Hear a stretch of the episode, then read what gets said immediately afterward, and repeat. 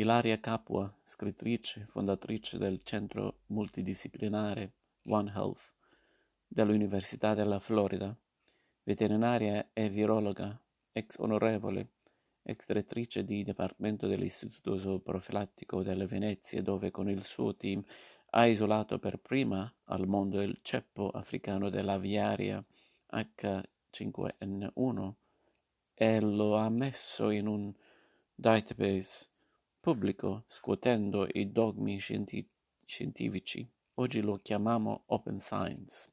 Inizia una nuova era. Possiamo anche vedere la storia come i periodi tra una pandemia e l'altra. Io li chiamo periodi interpandemici e sono preziosi. È ora che dobbiamo mettere a posto le disuguaglianze, l'accessibilità ai vaccini, la testa delle persone. No, io intendevo che entriamo in una nuova era per lei. È tornata a vivere in Italia da pochi giorni, a Roma, per un anno, anno sabbatico, dopo che l'Italia l'aveva costretta alla fuga proprio da quella casa dove aveva vissuto da parlamentare. La capitale, Roma è la grande bellezza, ma che peccato questo disinteresse diffuso. Sotto casa mia lasciano le bottiglie di birra vuote sugli scalini. Le raccolgo io. Sì, la stessa casa, ma ho ristrutturato tutto. Qui le pareti erano intrise di lacrime per quello che ho dovuto subire. È uno snodo. Ce ne sono di continua nella vita. Quello che vorrei fare è scritto nella meraviglia e la trasformazione, uno dei suoi libri. Non possiamo fare la stessa vita, gli stessi sbagli di prima e bisogna pensarci. Voglio prendermi del tempo per pensare e riflettere sui cambiamenti che sono già avvenuti, avvenuti. Per tutti, anche il lavoro sarà diverso, tutto sarà diverso, anzi è già diverso. Siamo in una realtà post-pandemica, obtorto collo, a caldo. Meglio la Florida o la grande bellezza. Roma è la grande bellezza, ma che peccato questo disinteresse diffuso. Sotto casa mia lasciano le bottiglie di birra vuote sugli scalini. Le raccolgo io. Che devo fare? La vicenda giudiziaria Ancora non mi capito dell'utilità totale delle cose che hanno circondato la mia vita in quegli anni. Sono andata negli USA perché dovevo rinascere. A proposito di grande bellezza, lo sa che a Roma gli onorevoli sono, non sono mai ex. Continuano a chiamarli onorevoli. Basta politica. Non tornerebbe mai non fa per me. Non sono tagliata per quella vita. Ero piena di buoni propositi. Quando lo chiamò Mario Monti lo conosceva già. Monti mi chiamò il 6 gennaio, il giorno della Befana. Non lo conoscevo. Mi disse sto mettendo insieme questa lista e sto cercando una persona con un profilo internazionale. Io risposi Guardi che io non ci ho mai pensato. Quanto tempo ho per decidere? Mi disse 24 ore. Mio marito, che è scozzese, mi disse: Quanto ti ricapita che una persona credibile come Mario Monti ti cerchi per un incarico così? Pensa che l'abbiamo attaccata per il suo ingresso in politica. Aveva già dato fastidio il mio progetto di ampliare e spostare l'istituto zooprofilattico delle Venezie. Avevo già allora dei nemici. Sono pronto ingombrante, non so stare nella casella standard. Non ci ripenserebbe nemmeno se la chiamassero al governo. Tanti anni fa, in occasione della presentazione del libro I virus non aspettano, titolo profetico, le chiesi cosa avrebbe fatto se l'avessero chiamata a fare il ministro della salute. Grazie, proprio non mi interessa. Non insisto. Nel frattempo chiamano al telefono E Amazon? Ho comprato tutto su Amazon e comunque online, frigorifero, piatti, bicchieri. Sono delle idee che non c'è tempo da perdere. La nostra generazione è caricata da una quantità di cose da fare enorme. Email, videocall, accompagna, riporta spostati, vola di qua e di là. Non abbiamo tempo. Per arredare questa casa mi ci sarebbe voluto un mese. Sono diventato online addicted in America perché le distanze sono enormi. Negli USA non avevo abbastanza vita davanti per andare a comprare l'aglio fresco, 40 minuti da casa, e così ho comprato anche quello online. Siamo in un momento fluido e dobbiamo gestirlo anche rispetto all'ambiente. È il momento dell'ottimizzazione e bisogna farlo in maniera efficiente. Non possiamo far finta di girare alla stessa velocità di prima. È la stessa cosa che dobbiamo fare come società. Dobbiamo mettere a posto i dati perché quello che abbiamo vissuto è l'evento più misurato della storia. Io credo che i 40-60 anni con le spalle larghe abbiamo l'obbligo di soffermarsi e pensare sui cambiamenti che la pandemia ha portato sulla società. Lo si sapeva che dopo ogni pandemia c'è una regressione sociale, psicologica e culturale. Dopo l'influenza spagnola fecero uno studio.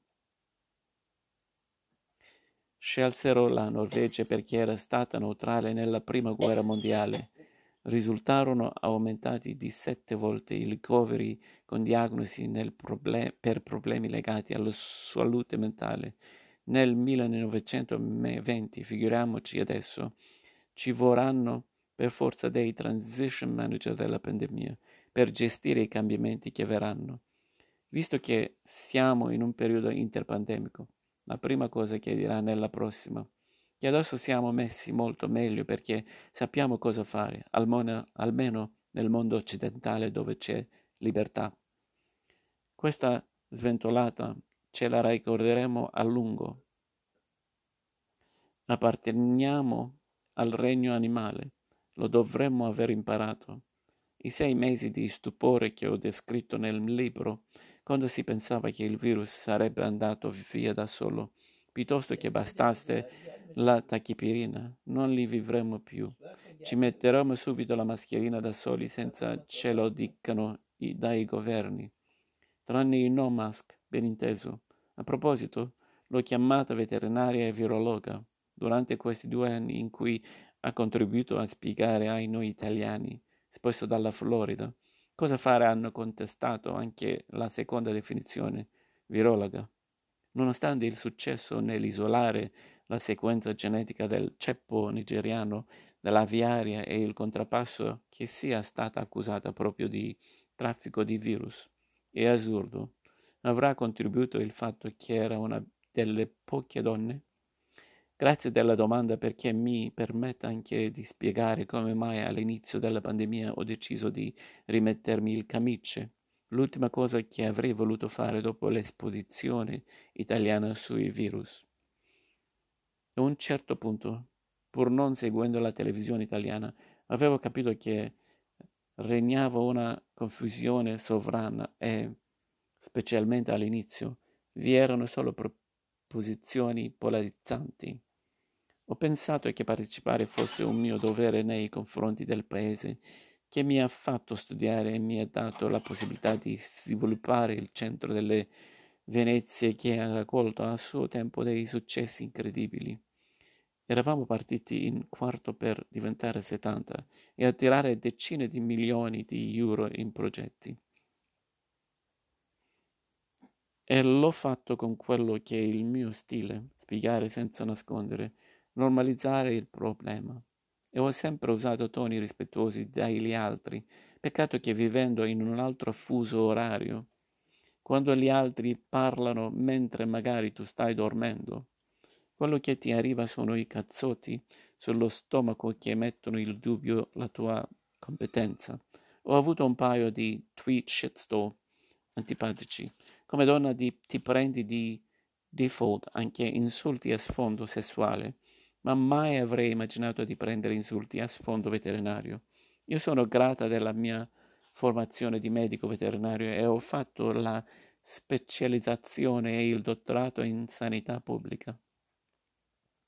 Dirigo un centro One Health in Florida.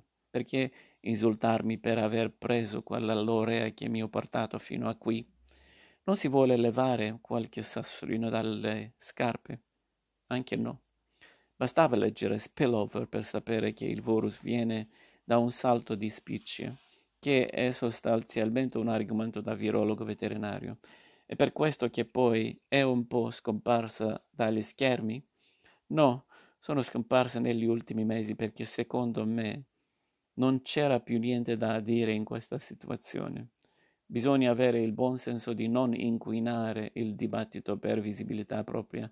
Di proposito, anche perché ora la malattia è endemica e io studio i virus emergenti. Dunque cercherò di capire il prossimo che arriverà. Il Covid sarà pane per i denti degli infettivologi ospedalieri che avranno a che farci per un bel po'. Lei ha attraversato una dura vicenda giudiziaria, era accusata di reati punibili con l'ergastolo, pentita di essere italiana. Ci si può pentire di essere italiani? Non credo. Diciamo che ancora non mi capacito dell'assurdità totale delle cose che hanno circondato la mia vita in quegli anni e trovo che, molto, che sia molto ben rappresentata nel film Trafficante di virus della regista Costanza Quattriglio, liberamente ispirato al libro omonimo del, della Capua, e interpretato da Anna Foglietta. Sono andata negli Stati Uniti perché dovevano rinascere via dall'Italia.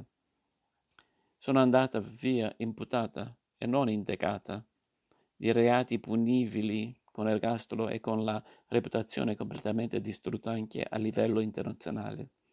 Ma in Florida ho ricominciato e accettato di lavorare su un centro interdisciplinare e lì ho costruito il paradigma di salute circolare che oggi è diventato un punto di riferimento internazionale, non solo per l'Università della Florida. Ci sarà abituata. Quando decise di mettere in un database pubblico la sequenza del H5N1, non rispettò i protocolli e la chiamarà, chiamarono anche dalle Nazioni Unite, dall'ufficio di Kofi Annan. Ora tutti seguono quella procedura. È accaduto anche con il Covid-19. Diciamo che sarebbe successo lo stesso, ma lo abbiamo fatto in 15 anni. Magari ci sarebbe voluto un secolo per convincere i più conservatori in, condizioni diverse. La lezione della pandemia? Il virus fa il virus. La pandemia le fanno gli uomini, con i comportamenti, con la demografia, ma anche attraverso i social, con i consigli sbagliati, i dibattiti folli e le fake news. A proposito di fake o non fake news, il virus viene da un laboratorio cinese di Wuhan. Non abbiamo trovato la mutazione fumante.